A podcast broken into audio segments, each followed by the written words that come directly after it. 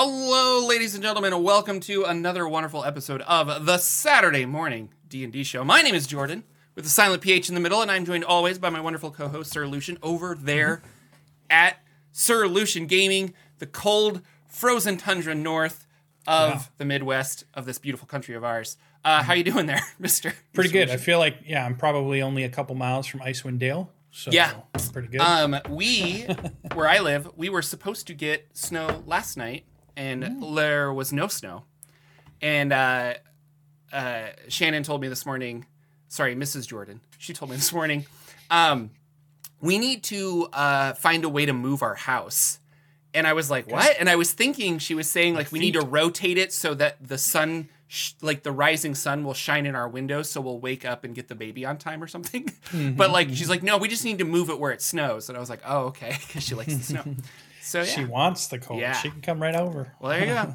we'll have to visit uh, after the virus. After the virus. But anyway, We're welcome. having the we're having the great should we get a snowblower debate. Oh yeah, that's a good one. See, our old house had the uh, the neighbor that had that, and he would do our yard for us. Well, he would force his teenage son to do it. It was very nice. So that was great. um, boy, I guess there's a lot of speculation to talk about today in the world of D and D. our good friends at Amazon have done it again, where they have put up uh, the placeholder for said expansion book that is coming out. And uh, if you are curious about that, I put a link in the description, but I don't have it actively on me. I guess I can go look it up on Amazon. Um, but all it says is, hey, this is a book coming out in March, and uh, we don't know anything else about it. And so let the speculation go crazy. People are saying it could be uh, a campaign setting. People are saying it's going to be um, like, well, I guess a source book is a campaign setting in that way. Like, how do you play games here?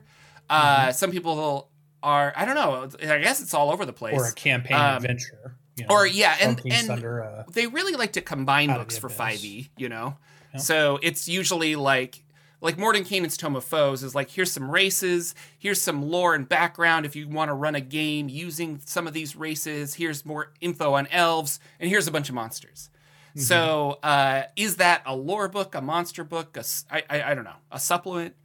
Because it kind of is all three, but you also have I mean, at the core, you have adventures, you have campaign settings, and you have like extra, like Xanathars or a monster manual or something like that.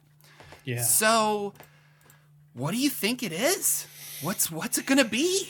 Hmm. Oh, and this was announced, or this this was a couple days ago, maybe four days ago, five. We're supposed to get an actual announcement, right? But the actual announcement is Tuesday, January 12th, which I'm kicking ourselves for not being the uh, Tuesday afternoon Saturday D&D show or Tuesday afternoon D&D show because they always everything's announced on Tuesdays is what it feels like. And I don't know why. I wonder I wonder if it's like Monday we're back to work, we have to like prep it and then Tuesday you actually do the announcement, but Yeah. they're going to do something I assume uh, a YouTube Twitch thing. Uh, and they'll announce the book there, but Yeah, the Tuesday sketch that's an interesting thing. Maybe somebody in chat knows, but I feel like it's got to relate to how stores a brick and mortar comic book game stores usually released new product on Tuesdays mm-hmm. when it was comics and it was new board games and it was like they got their new stock in on Tuesdays for whatever reason. Like I, I don't know why that was the shipping day or you know what what was the point of that, but that's when the new stuff was getting put in. And I wonder if that's a holdover. Is Yeah. it from an old printing thing or is there some other reason they choose Tuesday that we just have not fathomed that is Tuesday super special about announcing product? Yeah. Uh, Jordan's uh, Dungeon Master Nathan in the YouTube chat says that's exactly why. So Yeah, I I imagine wondering. all that stuff gets shipped over the weekend and it arrives Monday. They unbox it, they get it on the sh- on the shelves On for the Tuesday. You know, so that makes sense. You can yeah. Prep But even is, now, Monday's I'm- your prep day. we're not even talking about the thing, but even now the announcement, I wonder it's a marketing ploy, right? But is it a marketing ploy that gains them anything? They could tell us what the books are going to be for the whole year all at once. Or does by waiting and piecemealing it out, does that do you think that sells more books? Um, absolutely, because they Think want so? they want you to be hyped for this specific book. And so let's see if you say, "Hey, this this year we're going to release five books," and they lay out all of the books at the beginning of the year. Then you look at it and you're like, "Well, I mean, I would buy that one, but like if they're going to release this one just like three months later, I'll wait." You think happen? yes, I do. I think that's right. exactly what it is. And they want to build like- hype around it. And if there's hype and people are talking about it, more people will go out and buy it. because other ent- entertainment won't do that. They'll say, "Here's what's being released this month." Netflix, Amazon. They don't say, "Hey, wait till Tuesday and we're going to tell you about this one thing that comes out this week." But that's a They're month. like, month Here's is very month, different from here's a year. Here's what we're doing for a year. My Marvel will tell you what's going to be released in a year. I guess so. You don't look at that and go, "Well, I guess I can watch that movie." But I don't really care about that one, so maybe I'll skip that one. And I, I mean, their marketing minds don't fall into that. So I wonder if that's the same. You But also I can't what hide a movie as well as you could a book. Like, Okay. okay. like there's social media and people are are like tweet. I mean, there. Yeah, before they announce that a movie's happening, it's usually like, oh, so and so's been contracted for something. Right. Eh, do we know? I mean, I guess I follow movie things like that, so I read about that. But yeah. uh, but I, I mean, the publishing world, I don't, I don't know. Like, oh, Stephen King's working on a book, but we don't know what it is, and then he'll announce it. Right. So, Maybe it's a book thing then. Maybe I that. Maybe it's just a book thing. uh, Well, that- but they were saying, me think- yeah, software was kind of the same way. Like you, I don't know, you don't, you don't, you don't start working on a piece of software and then someone's like, "That's a good idea," and they start coding it faster than you. You don't tell people. Well, right. But normally you're not working like you're not talking about things you're not working on.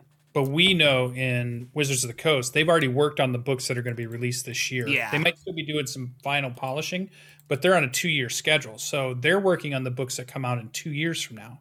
Yeah. The books that we're getting now are pretty much done. So if you have 10 cars you made and you're going to release them all in 2021, 10 new Mhm. models, you know, you don't wait throughout the different months to, to announce each one. You like, here's our lineup because we've already built them. We've already actually. So- cre- I was just wondering that. One. Yeah. Um. When well, here's a good example. So I used to work at Nintendo of America. I was a lowly video game tester, and it's Low. been fifth. It's been more than ten years, so I can talk about this now. There's an NDA that I had to sign. Uh, but when I was working there, the Wii was was brand new, and uh, with the Wii, there was a super s- secret project, and we were all like not allowed to know what was happening in the back room. And you, your brain starts going like, why can't we know?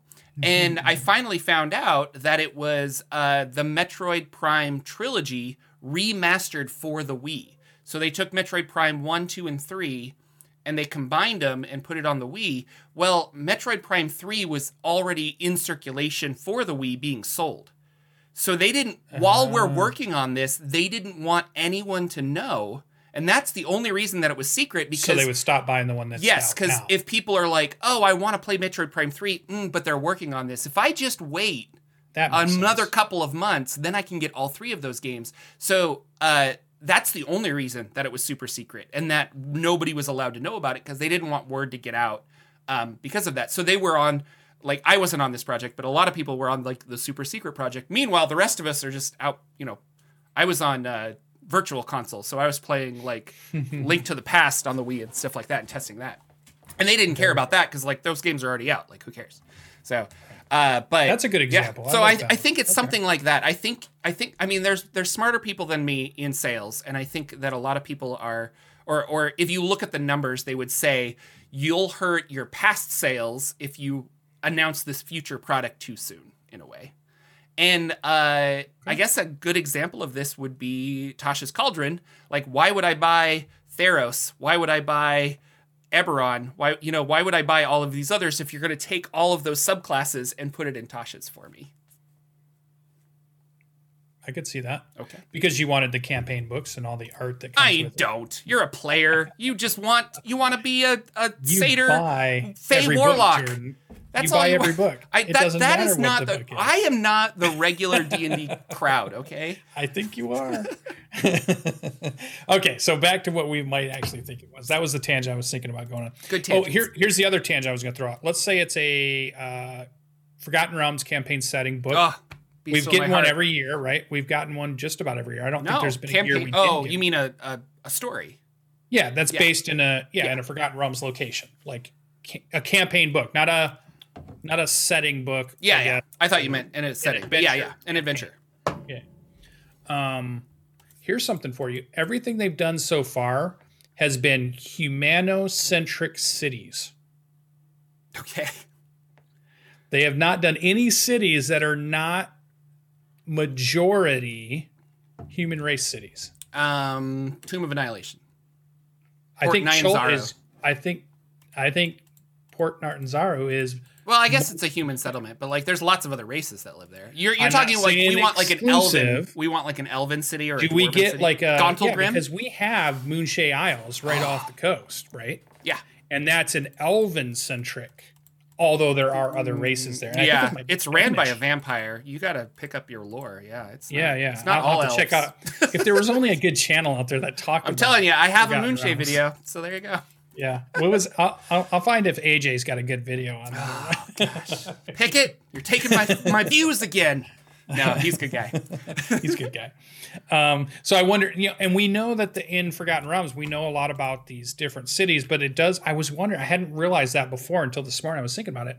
They kind of span around the humanish empire, the emergence of humans into the world of Forgotten Realms, because we know how the lore goes, where humans come much later on. They're not there from the beginning. They are. there and there's lots of kingdoms and stuff I thought that were non-human. correct. Yeah, lots of elves. The elves ruled most of Faerun Yeah. for a long time, and well, actually, before that, it was the creator races, and Right. those are gone. Uh, the Ba- That's gone. Batrachi, the Sarrukh, and something else. Yeah, and we don't get Yeah. books on those. Like No. they don't give us Yeah. adventures about those. They pick their timeline specifically to be when the humans are starting to grow in dominance in Yeah. Forgotten Realms. That's the point they've chosen in, in their prescribed timeline. Mm-hmm. So I wonder if at some point they deviate from that and give us Moonshae was just one because it was right off the coast there, but there's other ones that are a little bit more non-human centric that I wonder if they could go to. Yeah. Um, No, and the when you said that, like Gauntlgrym is this really cool uh dwarven Myth Drannor Myth Drannor, yeah. too. Yeah. um yeah, the, the the a lot of elven settlements and things like But that. But there's a so- bunch of dwarven Yeah. strongholds still Mm-hmm. out in the areas as their their kingdoms have slowly gotten smaller and smaller. But we could have a big adventure that's just right in one of those dwarven holds. That'd be super cool. But they haven't really done it. So that was the other little tangent that my brain went on this morning when we were starting to think about what kind of book could we get. But if they're gonna do another city, I think a Silverymoon adventure would be awesome because it's one more city they haven't quite covered, but it's in that um, Sword Coast, Forgotten Realms area that would tie in well with the other books. Um, I could see them, but then when you said, and I, I saw you talking about it on chat a little bit uh, earlier out on our Discord, you should go ch- join our Discord for more discussion. Yeah. You had said the anthology style, and then you got me thinking because I was thinking, you know, those are probably easy for them to create because they're grabbing four or five things that they may have created in the past, updating them, loosely connecting them, but not so much that they have to put a lot of work into it. Put it into a book, throw some art into it, and you've got a book pretty quick. You're you, you know you're not you're not remaking the wheel at that point, right? That- Well- that could be an easy book for them to put out early in the year Yeah. and get off and just move. And it's those are good books. I, Saltmarsh was a fantastic It, book. one of my favorites. Really, really good. Yeah. book. I love Summers. um, I was wondering. Well, okay. So So, going on our notes, we what Yeah, yeah. I, I I wrote this because I wanted to say like, what do we think it's probably not? And I don't think Okay. it's another class expansion book. We just got yeah, I can't see more. Well, does the next book have a one more subclass in it? Maybe, Maybe. but it's definitely not a book focused races, on twenty-two subclasses. Or yeah, yeah, it's not that. It Um, is it a full adventure? We just had Icewind Dale. I don't think it's a full like Forgotten Realms adventure. Oh yeah, okay. That's because. I like wasn't thinking they're that they route. don't want to detract from Icewind Dale, and and I mean these adventures take you like a year sometimes to Yeah, get. Yeah, so you don't want to throw another So, one like- right after. Although I, th- I feel like they've done it, but they I have like I think they have, but Okay, that one's a little bit more 50-50 for Yeah. me, but okay, I'm, I see where you're going. So then those are the probably nots, the Okay, probablys probably or the possiblies. Mm-hmm. Um, another anthology like Saltmarsh or Yawning Portal, which is what you were Yeah. talking about.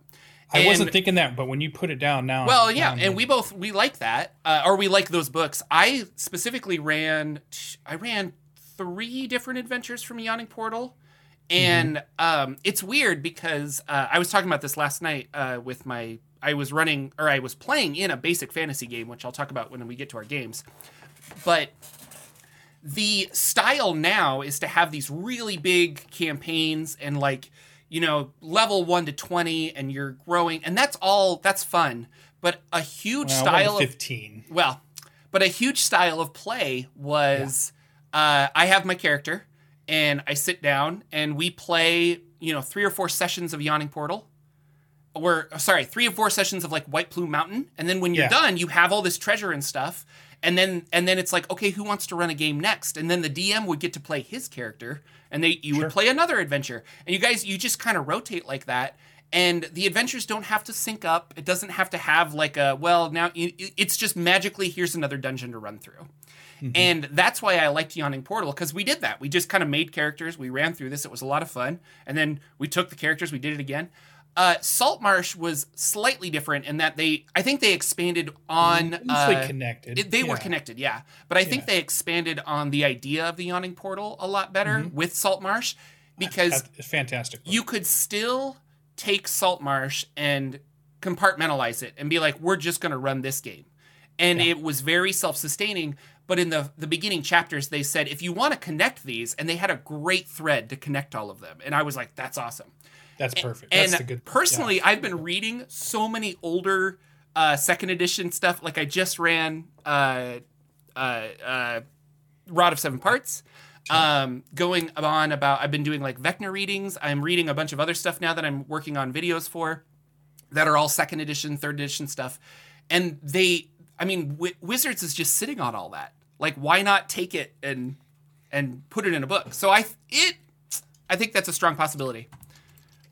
Although last year in March, uh, we had, uh, so last year in this book will be released in March. So last year in March we had uh, Wildemount came out. So, and so yeah, I was like, tie-in to another. I haven't been following the. Critical Role scene. Critical Role is obviously really popular. at all this year. Could it be uh, another like I don't know? Could it be something Wild Mounty? Are they are they doubling down on that market? I am so far like for the last three or four years, I kind of knew what was going on over there in Critical Role. I didn't know anything that they did in 2020, which is weird because like I like the show, and, And you I call like yourself to, a fan of D and D. I know it. I like to cover. I'd like to at least know about it in the previous years, but last year I didn't. I don't know what it was. I just I don't know where they're at, what they're doing. 2021. It's a new you. You just got to catch up on Somebody in chat 900 must be able hours. to tell us what's going on. Like LB probably still watches it. Don't tell us in chat because other people don't want spoilers. Spoil it? Oh Please God. don't do that. Um, but it could be a collaboration with other people. I think I would have heard about that though. Uh, people in YouTube chat are saying like, "What about the Adventure Zone or some of these other ones? Like the Dragon Friends are really Another popular with. Wizards of Coast." Yeah, Um, and I love the Dragon Stranger Friends. Things, but I- Inc. I don't know if they're gonna do yeah, Acq Inc. Uh, some something other, you know, and who knows. Uh, but that would be really cool if they did something like that. Like I would love. Although Ad- Adventure Zone boys, the McElroys are working with Keith Baker to make their own RPG, which is kind of cool. Oh, nice. Yeah, they're very cool. I wonder what mechanic system they'll use. We'll Um, to bring that I think it's unique. Well, they're making a new system for their Yeah, because Keith, setting. Keith yeah, will do stuff, Keith's but he's also made other games, yeah, yeah. Not done some good just you know settings. Yeah, yeah. So I'm curious about that. Um, so it could be an an anthology kind of thing, which uh, is a possibility. The Mhm. then we have so much Magic the Gathering coming out this year. yeah, Um, and they have made it very clear that Magic the Gathering will be a part of D and D and vice versa because and we're D&D getting be of we're, yeah. we're getting a Forgotten get Realms cards. cards into that. So I went to uh, Magic the Gathering, or I found a website that kind of, I, and here's a here's actually a really, this kind of goes against what we were just saying, but um, they have announced everything that they're going to release for Magic the That's Gathering for the year. Yeah. so I was like, oh, that that's interesting. Uh, and so we know quarter four we're getting Innistrad. We know quarter three we're getting uh, the Dungeons and Dragons adventure. Quarter two is Strixhaven. Um, I don't know a lot about these worlds. Obviously, I I should, because They all sound super cool. they sound really cool. But the one that was just released was Kaldheim, and you said you knew a little bit about this. Yeah, yeah. Well, I just knew that it was Viking, and I saw they Viking did a pretty good. They've been doing really good about having like a, a CGI trailer of some sort announcing their next card set, and it has Uh-huh.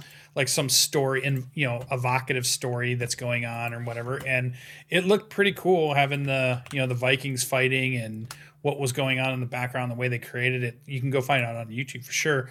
It looks interesting, Viking themed, Norse themed kind of um, card set, really. Mm-hmm. Yeah. So, thought and I know.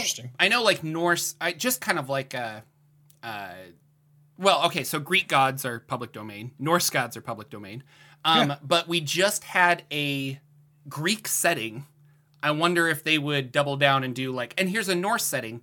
They're not completely similar, but it, it, you know, the gods are, I don't know, like it, it feels like I don't know what new mechanic they would do. For yeah, this. and and if they did that book, it'd be a tie-in to Magic the Gathering. It Yeah. wouldn't be a hey, here's a Norse themed book for you guys to do Norse themed stories. It right, be, right, and that's just like because Theros it's was, Magic yeah. the Gathering. Yeah, yeah, yeah. I, so before you wrote down the anthology idea, I was leaning towards a Magic the Gathering tie-in. So I thought we might get a Kaldheim tie-in Mm-hmm. announcement. And the first book this year would be their tie-in, and they would get that kind of done and out of the way. Mm-hmm. They would do their Magic the Gathering tie-in that Hasbro always wants, Yeah. and then we get some other stuff throughout the year. Um, but then you said the anthology, and we haven't.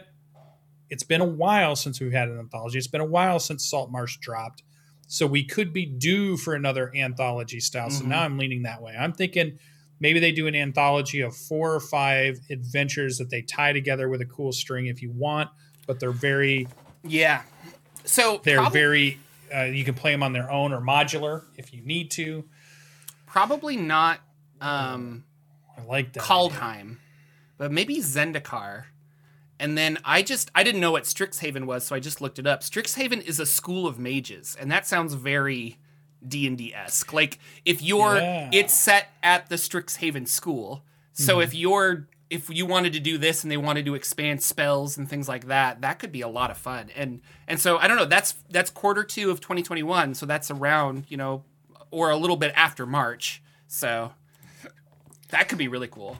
Or the other thing, I yeah, I, I think they should do like uh, we talked about this a couple weeks ago. Uh, a book of Thay, Of what? I think could be a killer adventure based in Thay.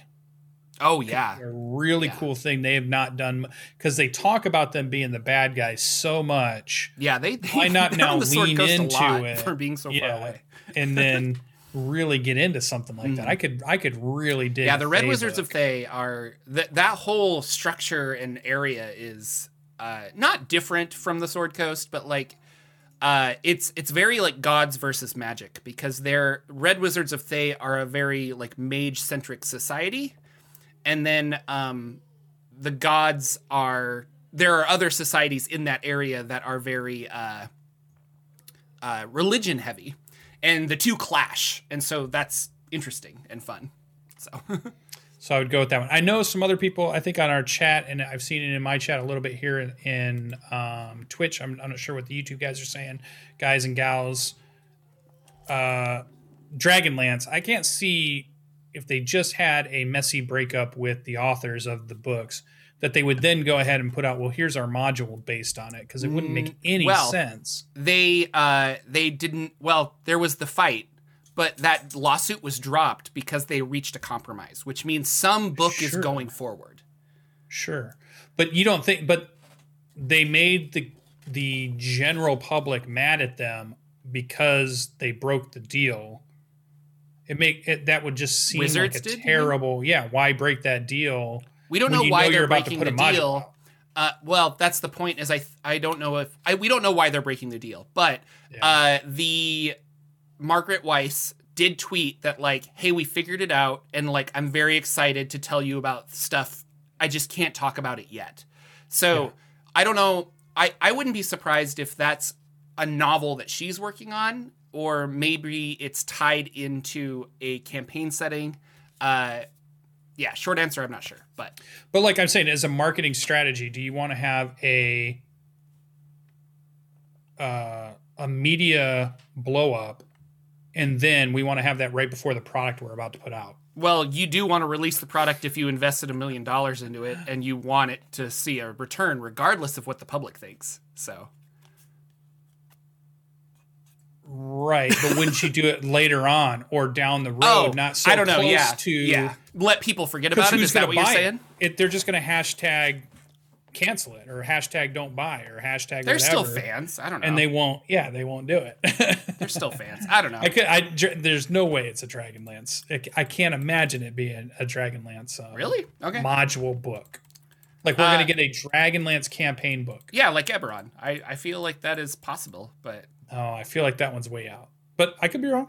Maybe you'll get it. so there that's the other thing we could talk about is uh, other than magic the gathering settings there could be d&d campaign settings dragonlance Yeah. was one uh, i know greyhawk the more i study greyhawk the more i'm because for a long time i was like why why playing greyhawk like i don't know it was just kind of a weird thing because it feels so much like the realms to me um, that i was like i can't see wizards of the coast making a greyhawk campaign setting when they have done so much forgotten realm stuff they should just double down on that uh, but Greyhawk's actually really interesting, and there's a lot there that I am not. The more I research it, I'm like, this is this could be a lot of fun. I don't know if there's a super huge market for it, but because there's not a lot of Greyhawk novels that people grew up reading, and you don't have you know your your Drizzts and your Elminsters running around. Um, there's always Spelljammer. Hashtag Spelljammer confirmed. Why won't they uh, ever do that? That just Uh, there's Dark Sun, which is uh, popular. It was popular enough that Dark Sun did not make it into third edition, but it did make it into fourth edition. yeah. Um, it's got a so following. It has sure. a it has a pretty good following. Um, Spelljammer hasn't made it into any other edition other than second. But um, then you could do ambiguous ones like uh, I thought about the Shadowfell and the Feywild. And the reason I Mm-hmm. bring up the Feywild specifically is the Neverwinter MMO is just announced that they're doing a big Feywild expansion. And a lot of those Neverwinter things, like when they were doing um, Giants, I think Neverwinter was doing Giants, and not Baldur's Gate, but like there was a couple other that like overlapped. They tried to tried to make it like this is the event. I think the Underdark was one out of the Abyss had a tie-in with that. So uh, if they're doing like a Feywild campaign, we could have a Shadowfell Feywild book, which this is just wizards. If you want to hire me, I'm telling you, like I I have I'll give you this one for free yeah. but it needs to be a 300 page Shadowfell Feywild book. One side says Shadowfell, and then you flip it over, and that says Feywild, and you read the other, you read the opposite direction. I would buy that. That would be really cool. I really think they should hire other marketing people because I can't imagine what their marketing plans are here. It just makes no sense to me. Um, so uh, campaign setting, and then I guess finally there could be a monster lore book, Not, which I mean, is that's still a strong possibility. We've not had Really? a big 300 another page of here's another 200 monsters. yeah. But I wonder if that goes along with like a class expansion book. You know, were there monsters in Tasha's? I forget. N- no, No? it was all rules, right? Subclasses, rules, s- magic items, spells. Yeah, you're right. There wasn't any. So, but we got monsters in. Uh, we We get a actually got a lot of monsters in Theros, and they expanded the monster idea of these like epic monsters and stuff, which was really fun because I reflavored one of them for my big bad evil guy um, in Rod of Seven Parts. So that worked out really nice. But in previous editions, we had Monster Manual 1, Monster Manual 2. Right, and they've replaced those with, uh, 2, and With uh, like all this other stuff. Volo's So- Guide to Monsters and Mordenkainen's yeah, and Stone of Mordecai Foes. So, yeah. Yeah. So I could see another because that's kind of what we need in games. Dungeon masters are always looking for more unique things to throw into their games. So I could Right. see another monster lore book. I it's tough because they've gone so many different directions. Right now I'm leaning anthology, So that's first. That's what you're thinking. Magic the Gathering tie-in, monster or lore book. Maybe those are my three and in that order, that's where I'm leaning that I think is going to happen. Okay. One of those maybe. I, because of the Neverwinter game, I'm leaning towards. Feywild campaign setting, and that'll Okay. be like here's monsters. Uh, they'll reprint the Eladrin in there. Um, maybe there'll be like Drow Eladrin or something, and they'll do something with the Fey Dark. I don't know. Uh, then Anthology, and then Magic the Gathering.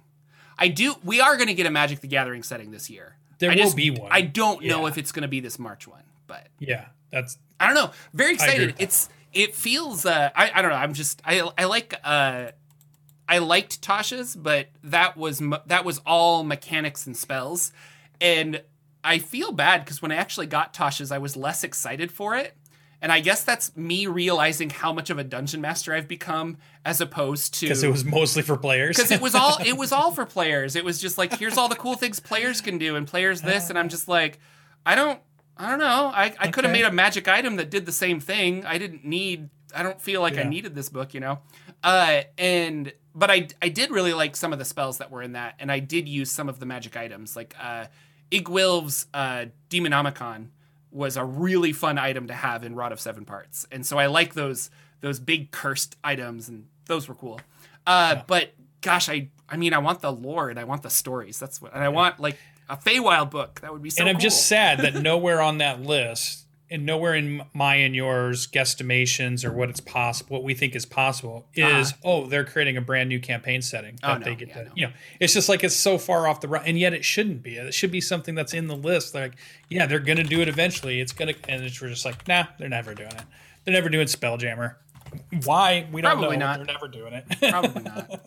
If they do any of those, they'll tie. Well, Dark Sun is different, but if they do Spelljammer, they'll tie it into, um, Forgotten Realms. I think with I think with Spelljammer, it's kind of like uh, it. It's a cosmology in itself, and so is the Manual of the Planes. And if they had to do something, I think they would. If they had to pick, they're going to pick Planescape, and they're going to double down on Planescape because that was vastly more popular than Spelljammer. Well, you can do Spelljammer once you do. If you put ships in in a Planescape book, then you can do you could that could be your spell Spelljammer. yeah, combine the two, Sure. kind of a thing. Yeah. yeah, yeah, because you have vehicles that can transport you around to the different places. That's really what you're talking about, Yeah. right? And they have it. That's what blows my mind is they have a Nautiloid ship in Baldur's Gate 3, the video game, in the very beginning, and it is awesome. Yeah. Like people watched that video and said, "Oh my god, why is my D and D not that cool? Why wouldn't Yeah. you base a book around all of?" When somebody says, "Why is my D and D not that cool?" You should just base a book around that for No, sure. there there's a so good. I, I mean these are minor spoilers, but like I think I think the adventure you are currently playing in, there are Spelljammer things. And, Probably. Oh, yeah, yeah, yeah, There so. are Spelljammer things in Icewind Dale.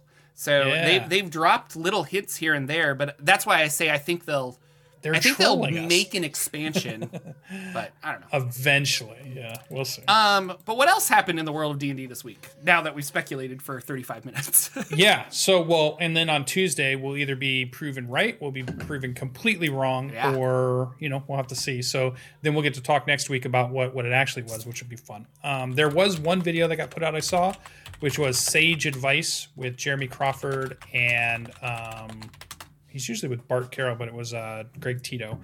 Um, and they talked about sidekicks and how that's going and kind of where their thoughts were when they created them in the box set was where they kind of showed up first and then how they got reimagined a little bit or tweaked in tasha's cauldron and i'm using a sidekick in my campaign um, which has been going really fun i have an expert uh, ken Koo, which has been super fun. We just he was turned to stone. I guess we talk about that later. And then we just got him unturned to stone. And um, it's been fun to have that kind of sidekick character there. And they are their kind of own character and the things they can do. Some things that players can't do which i thought was kind of cool. So if you want to hear jeremy talk about the reasons behind the way they did some things the way they changed some things the, what they wanted or intended it to be. And you know you can obviously always use it how you want in your Mhm. campaigns.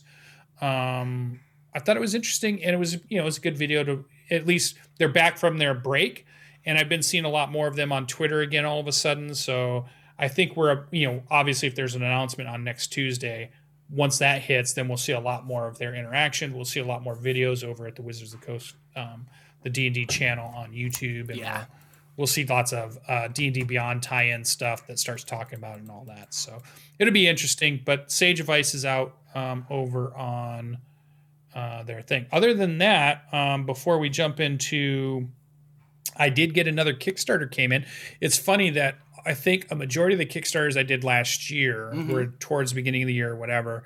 A lot of them were using China printers, so that COVID hits, everything gets pushed, and then they get new schedules and Yeah. so normally they would stagger, but in the last, I've gotten a book a week now for the last Oh, three wow. weeks from one of the Kickstarters, right? Because I showed you guys, you know, one of them, and then and then uh, Soulbound showed up, and then this this week in the old thing, Altered Carbon showed up from the, the role playing made by Skydance and Renegade Game Studios, Hunters Entertainment, based on the um, I thought I thought fantastic Netflix show Altered Carbon, which I also I assume is part of a book, I believe.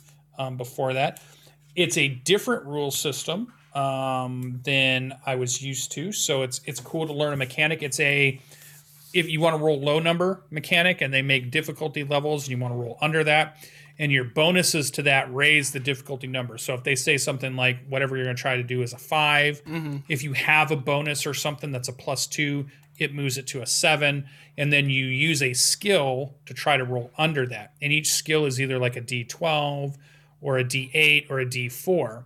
So it makes it easier. Like, so if you're really good at it, you get a D4, which makes it easy for you to roll under something. Gotcha. But if you're not great at it, you might have to roll a d20. So now you're kind of 50 50 at something because there's so many numbers there.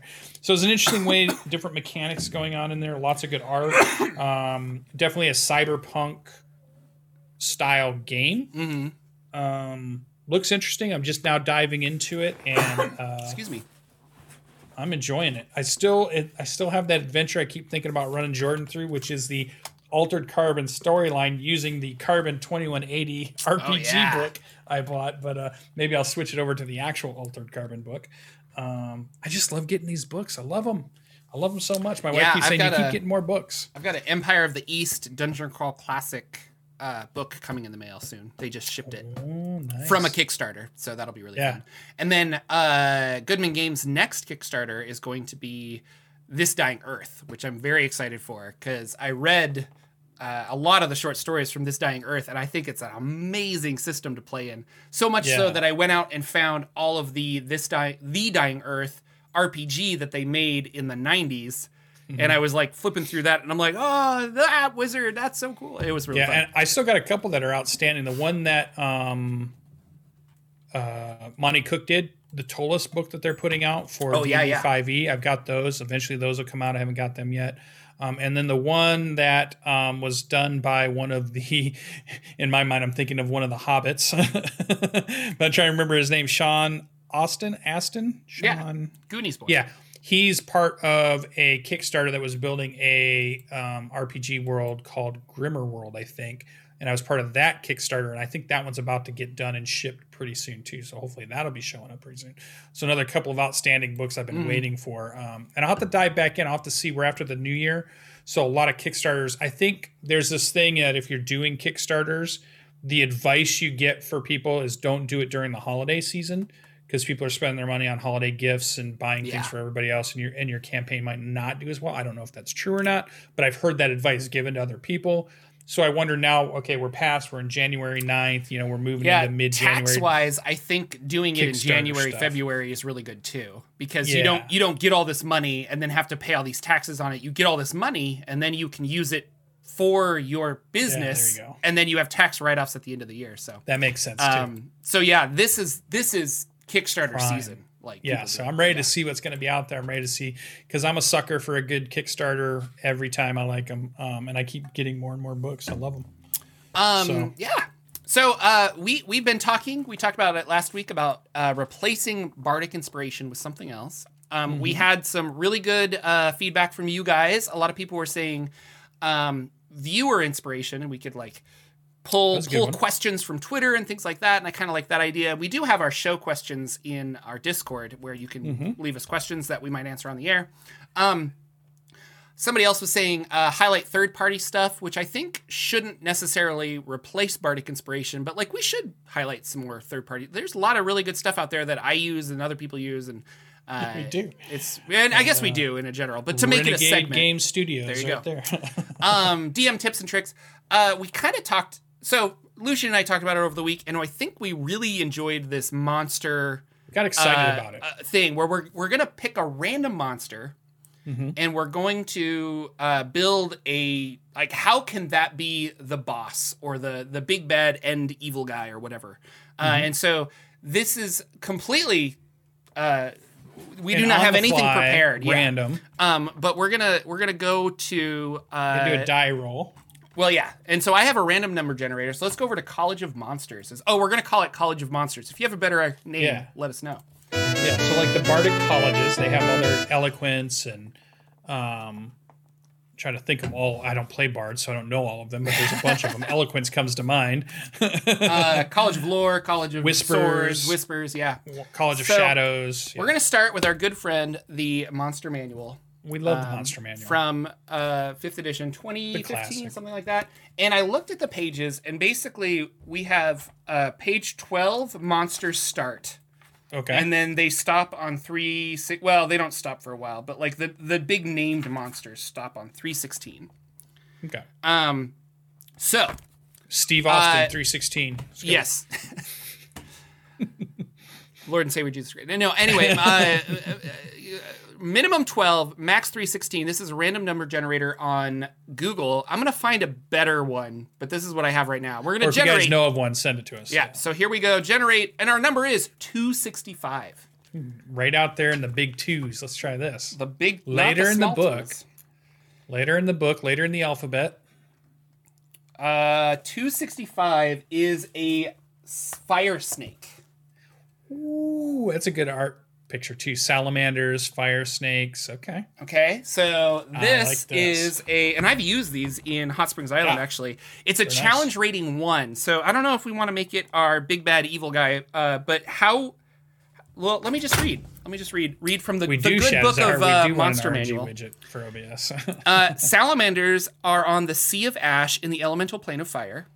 Uh-huh. Uh, their intense heat washes off their bodies while their yellow eyes glow like candles in the deep set hollows of their hawkish faces. They adore power and they delight in setting things on fire. Um, outside of their home plane, they play among the burning skeletons of charred trees as forest fires rage around them or slither down the slopes of erupting volcanoes to linger in fire pits and magma flows. Um, they hatch from eggs that are two foot in diameter of smoldering obsidian. Um, they are slaves to the Efreeti. Uh, and they're living forges. They generate so much heat, and when they fight, their weapons glow uh, red and sear the bodies of their enemies on contact. Even approaching a salamander is dangerous, since flesh blisters and burns in its proximity. So, CR1 creature, fire snake, it's a salamander, it's an elemental. How would you use this? Here's the funny thing, just like you said in Hot Springs Island, I have used this. Yeah. I, I use it in a really cool way. I felt in my campaign, in my campaign, um, where I was doing um, a new world kind of campaign, I wanted this mountain range that separated the valley they're in now. There's a big mountain range, and then there's a coast, and it looked like it was a way to get past that mountain range instead of having to sail around the coast.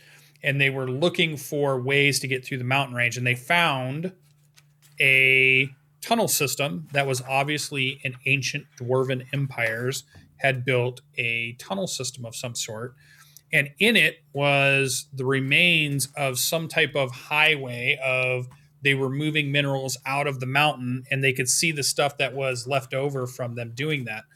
Once they got into the middle part where the mountain is the deepest i put in lava pits all over that were being used for the foraging area and so when they came in, they're looking around, they're they're Mhm. trying to find what's going on, and it was a great opportunity for these fire snakes to come up out of that and attack them. Because in my mind, what had happened is the kingdom is gone, has been wiped out, it's been abandoned, but the snakes moved in afterwards and made this their home, and now they hunt from there throughout this mountain Mhm. where they use all of these old tunnels of this old civilization that lived there. So I like that whole idea of pools of lava being taken over that were used to be industrial in, in nature were created by an empire that's long gone but now has been taken over by a creature of the world as its own layer now of what's there currently Yeah. and so and i love the idea of that um, they want to get the mines back up and going, but they have to clear it out of the stuff that lives in there now. And it has that nice synergy of history to it, plus what's what's going on and and challenge that they have to get out. And I think I made them a little tougher than the CR ones. Um, but they weren't very high level when they went through there either. So it was a tough mob for them when you have several of them because it's some of the cool stuff is even when you melee hit them, I think you get damaged. Yeah. When you try to melee hit them. And that's big if you're playing an adventure one to three. You know, they're third level characters, maybe they're fourth level characters. They haven't quite got it. Yeah, there's no save. Yet. If you just touch them yeah, with a melee sudden, attack, you take one d six fire damage. I love yeah. that creature. So to me, that's what I like. I like this idea of old civilization that is gone, mm-hmm. disappeared, mm-hmm. left behind hot pools that they used for forging and creating their cool weapons and technology that are gone at this point. And then these creatures, salamanders, fire snakes, have moved in and taken over now. So now you either deal with them, avoid them, you know, tame them, whatever you want to do, and then you have this other ancient civilization to to go ahead and explore a little bit in these mountains. So that's kind of how I would do it. I like that. Um, what are you thinking? I like uh, so a fire snake specifically is a baby salamander, and salamanders are uh, they they they'll use weapons and stuff. So that's why I was reading a bunch of the salamander stuff because then I flipped the page and I was like, oh, they're they're baby fire or fire snakes or baby salamanders. Um, it says specifically that they hatch from obsidian eggs that are like smoldering. Ooh. So what if we had a, a city or not a city? What if we had a small town that you are are staying in, or maybe it's your starting town, mm-hmm. and um, we just or the year before was one of the harshest winters that had ever happened, and some uh, snake oil guy comes in and he's like, "Have I got a deal for you?" And he sells everybody these magic black orbs that will heat your home. And so everyone's like, oh, this is amazing. So they buy all these orbs and they put them in everyone's houses. And then he's like, uh, so long, suckers. And he walks away. Turns out that guy is an Efreeti and he has sold fire snake eggs to everybody in town. So, uh, you know, days go on and all of a sudden one hatches in your house and then you have to battle it. And then you go out to see your friends and then everybody's house these snakes are are hatching and the whole town is ablaze and that's the start of your adventure. I like that. Mm, and so you you're you know that sounds like a jrpg you and your yeah. kid friends with yeah, your so you got an colored free, hair. you got an immediate introduction to to the main villain of your campaign possibly yeah. Who's going around yeah. and leaves. And he's and, he's basically yeah. we're gonna burn the countryside with these little snakes so. Yeah i like, I like that. Anyway that's going our- with yeah. So you could do stuff where or make pump it up because we all have talked about how you create creatures and if they are a CR one, but you want them to be bigger or better, or yeah. you give them on. You know, you could make giant ones. You could have one that maybe has been mutated in some way. Something has corrupted yeah. it in some way. Maybe you're there to yeah, save. Fire Snake too. Secret of the Ooze. They get all yeah, big and yeah. Yeah, or maybe you want to somehow get a fire snake that becomes like a ranger pet or something. So you're there to save an egg. You're mm-hmm. there to get them unin enslaved from the Efreeti, or mm-hmm. you know, I could see a lot of different cool things, different routes you could go with that. Um, comedically, like you just said, I love the idea that maybe maybe that's what they're doing. They're selling them for heating elements and ovens and bakeries. I love it. Yeah, and yeah, yeah. So that could be really fun. No, guy got um, a he's got a cool mustache. Yeah, he's got a he's got a tan because he's just so hot, and it's a it's an Efreeti genie that's running around selling things because they're all about markets and stuff. The city of brass, yeah. like that would be funny. It's just overall chaos. And, yeah. Although the image they talk about in there too, where you you're exploring, and then you come upon uh, a, you're, you're got rolling fields, and then all of a sudden you see on the horizon kind of like a dark smokiness, and when you get up there, it's this forest that's obviously been burned. Mm-hmm. And it, all of a sudden, you're walking into like this world of ash and burned trees and huge forest fires. And you're going through it. And then eventually you find out why it's happened and what lives in there and all the stuff that you could, you know, mm-hmm. difficulty breathing in the ash. Um, what else could live in the ash? Just the idea of being able to describe that landscape that you'd have your your players moving through could be really fun too. That's yeah. a very evocative scene I could see um, you know, like when you finally get to Mount Doom, how bad the swamps were around Mount Doom. That was something that was really cool to see the the way the the the land was being corrupted and stuff. Yeah. So that was being the world being burned away by by these kinds of. Things. Don't things. follow the lights. Don't follow the lights. So those would be the ways I think. Um, some good ways to maybe put them in your campaign. I'm sure you guys could give us some suggestions on how you might put them in your campaign. Have you used them in your campaign setting already? Would you build a campaign around just this creature? Yeah, I could see a full campaign around just this creature. You could in a way, yeah. And then and then your your players learn how to deal with them as they level up too. So it's not a big deal. Yeah.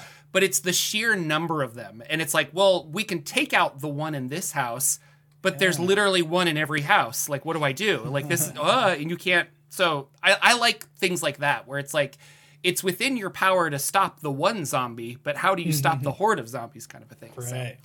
So, um, yeah, horde we've got a little snakes. bit of time left, and I'm really curious about what you uh, about Xanathar's Revenge specifically. So, uh, Lucian, yes. what what are you? You've been playing some games. What's happening in your game? Yes, so we're playing a uh, Dungeon of the Mad Mage, and um, we one of our players decided to go on a tangent. And I'm sure this has happened in your games or in the games you play.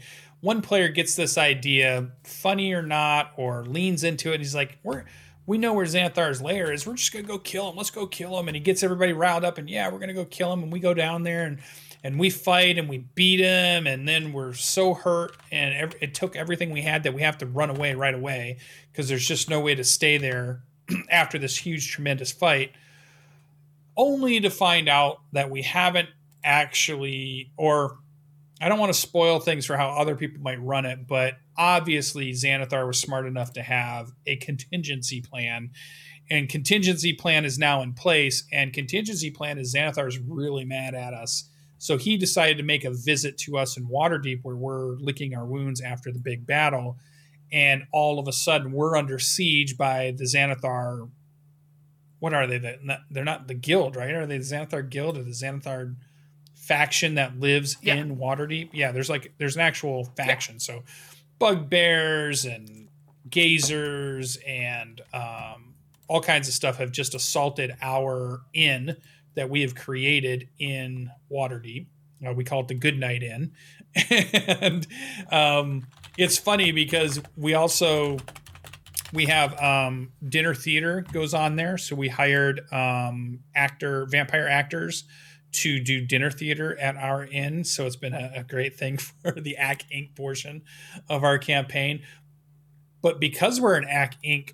campaign, the headquarters and inn and the way we make money is now being affected. So we're definitely going to be in trouble from corporate because of what we've done. it's going to hurt profits. And now we're in a war with the Xanathar's Guild oh, at this point. In the middle of Waterdeep, there's a it's like a war is going on now between players who probably have way too much power at this point. Once you hit, we're all at like level eight or nine ish equivalency and you start throwing around the abilities and magics of those people in the center of Waterdeep, you're talking about a war zone going on. I mean, fireballs have been thrown off. Mm-hmm. Um, uh, buildings are on fire. Explosions have happened in in buildings, and walls have been blown out. People have been running. It's mass hysteria. Cats living with dogs.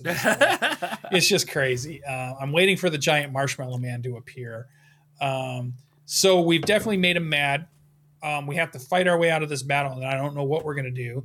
We have definitely started kind of a civil war with, or not a civil war, but like a, a, a feud with the Xanathar at this point. Um, and then maybe eventually we'll get back to di- diving into what we were supposed to be doing in the first place, level four of Dungeon of the Mad Mage. We only made it down to level three. So um, we get back down to level four, which I'm excited about.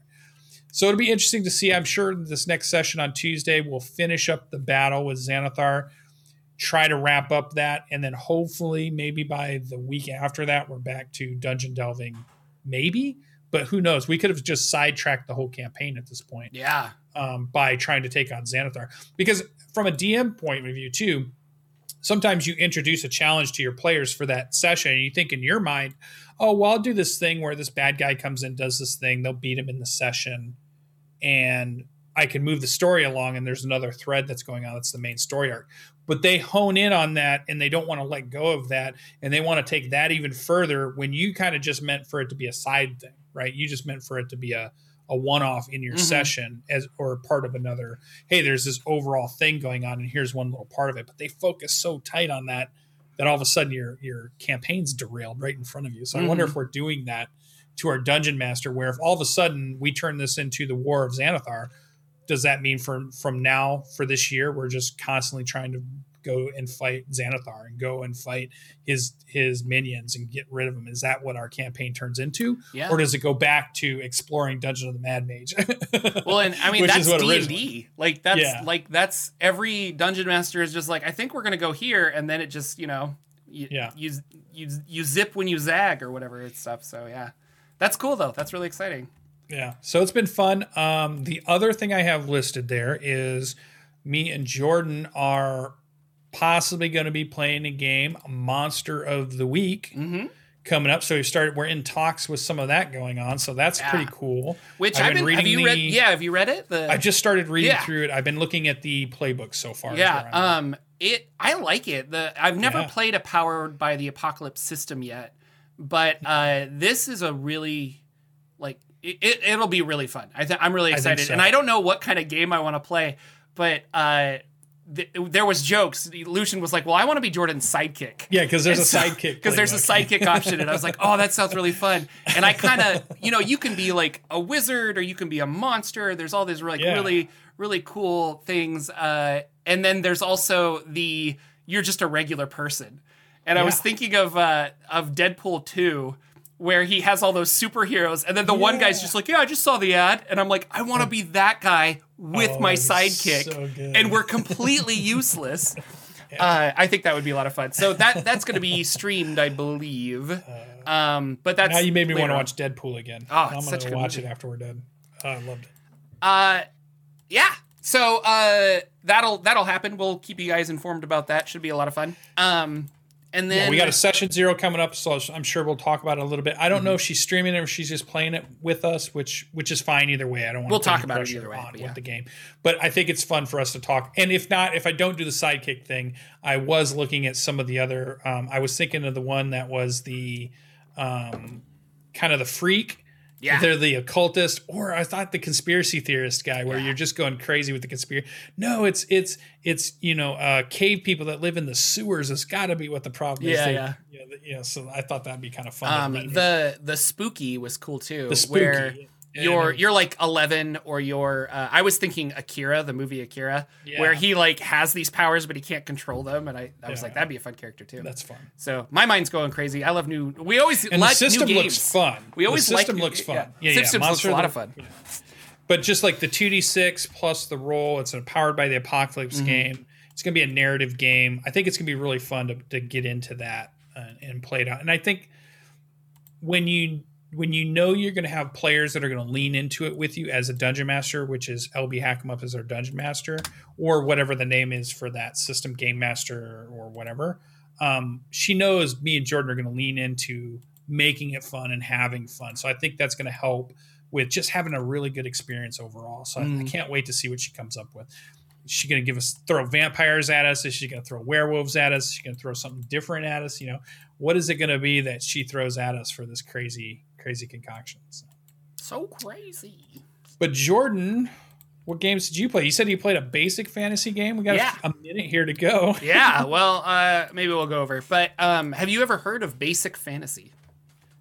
Just only in what you talked about it last week. Yeah, so uh, Basic Fantasy role playing game is a rules light system that was modeled off of the BX Basic Expert D and D of uh, the 1980s, which I have the rules cyclopedia over there, which is the rules of Basic Expert kind of all clumped together.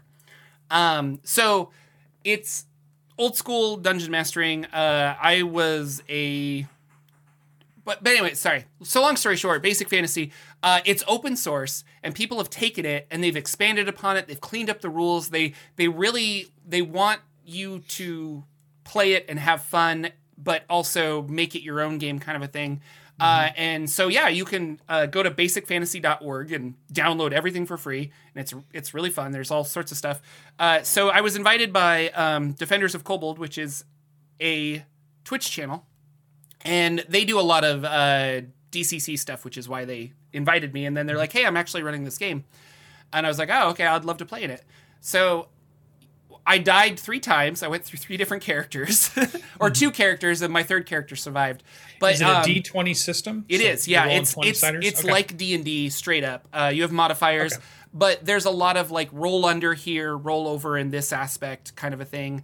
Um, If you're a thief, you don't have your plus two to uh, thieving skills or whatever. You roll percentile die. So it's like I have a twenty percent chance of hiding, and you roll percentile die to see if you, you did that. So there's a lot of that.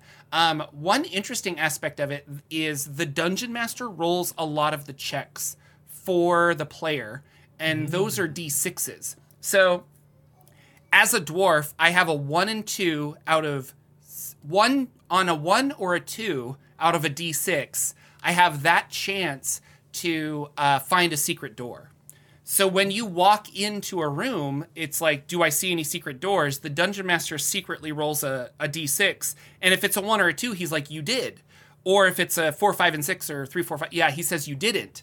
Or if there's no doors, he says you didn't. But that way, the player doesn't know that they didn't see it, you know, because you could roll a natural 20 and they're like, there's no, you know, there's no uh, uh, secret doors. Or you could roll a one and be like, there's no secret doors, but you know you failed. This way the player doesn't know. So I thought that was kind of interesting.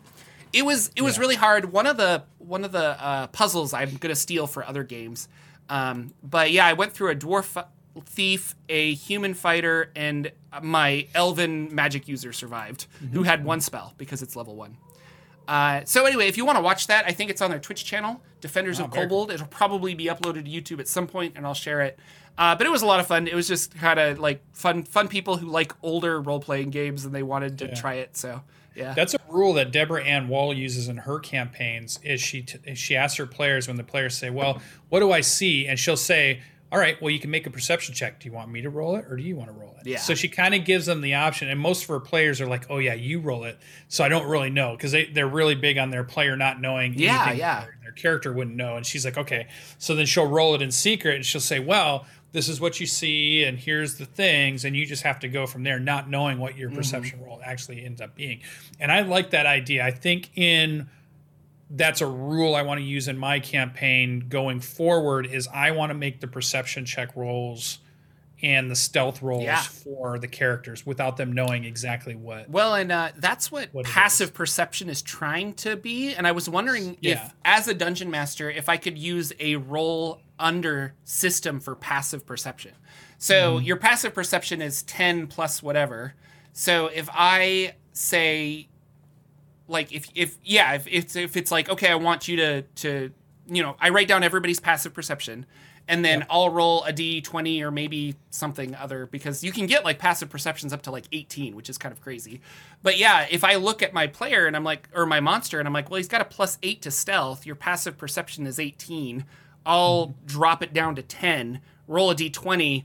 If it's 10 or lower, my guy's hidden. If he's not, you see him. And I like that idea. And I wanted to utilize, because it's not outlined very well what passive perception and passive investigation do, but I like that as a dungeon master, I could utilize that to thus roll for my players in a way. So. Yeah. Um, and then the last thing I want to talk about is this is the most brilliant idea, and I am sad I have never thought of it. Um, but since we were going through so many characters dying, um, we needed names for our characters. And one of the players at the table was like, Well, I just go to IMDb, I pick an actor, and I start at the very beginning of his career, and that's the name of my players, and we just go up. And I'm like, that is amazing. so he picked Dennis Quaid for whatever reason. Oh, okay, And he's just like, actor. yeah. So uh, tonight my character is Mad Grossman. And when Mad Grossman died, uh, Freddie Dupler came into play. And this is the best one. When Freddie Dupler died, the next character, his name was Extra at Graduation Ceremony Yeah. and I died. I was like, that is the funniest thing. So I, I want to do, um, I want to pick an actor, some some some terrible actor, and I want to just go through all of his his whole career, and I'm gonna start naming my NPCs that I think, because that's just a great resource that I'd never really thought of. So That's awesome. yeah. Anyway. like that. That's our show, ladies and gentlemen. Uh, thank you so much for joining us this fine Saturday morning. Uh, next week we'll have a lot of talk to talk about because Probably the new book will be announcement. announced. that Um, everybody's already talked about by the time we get to talk. yeah, about it. it'll yeah. It's got to have that that Tuesday afternoon show. We got to change it up. um, but it'll be a lot of fun. We'll have lots of stuff to talk about. Uh, and yeah, we can talk about more basic fantasy next week. We can also talk about uh, the D and D games that we're playing. Um, it'll sh- it'll be a lot of fun. Uh, go, anything else? What other announcements? I could do a Tuesday afternoon show if I did it before our D and D game started, which is at eight thirty. So if I did it at like six thirty to seven thirty, we did an hour show on Tuesday evening. I could do that. Which would be like I think it'd be four. so if, my if we wait until five your time, it would be seven my time. I could still do it. Okay. Well, maybe we'll Seven talk about eight. it. Yeah.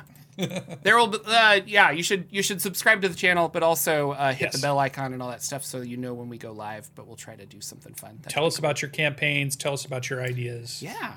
See you Um, next one. you guys are awesome. Take care, everybody. I gotta get the right thing ready for transition. Uh, and if you like the uh, College of Monsters bit, let us know. Um, if you want us to switch it up, we we we're having fun with it. I think it's I, it's cool to just kind of do it on the fly. But yeah, we'll see you guys next week with another episode of the Saturday Morning D and D Show. Goodbye, everybody. Bye. Wash your hands. Stay care. Bye. Our intro and outro music is 8 Bit March by Twin Musicom, licensed under Creative Commons. Check out their website at www.twinmusicom.org.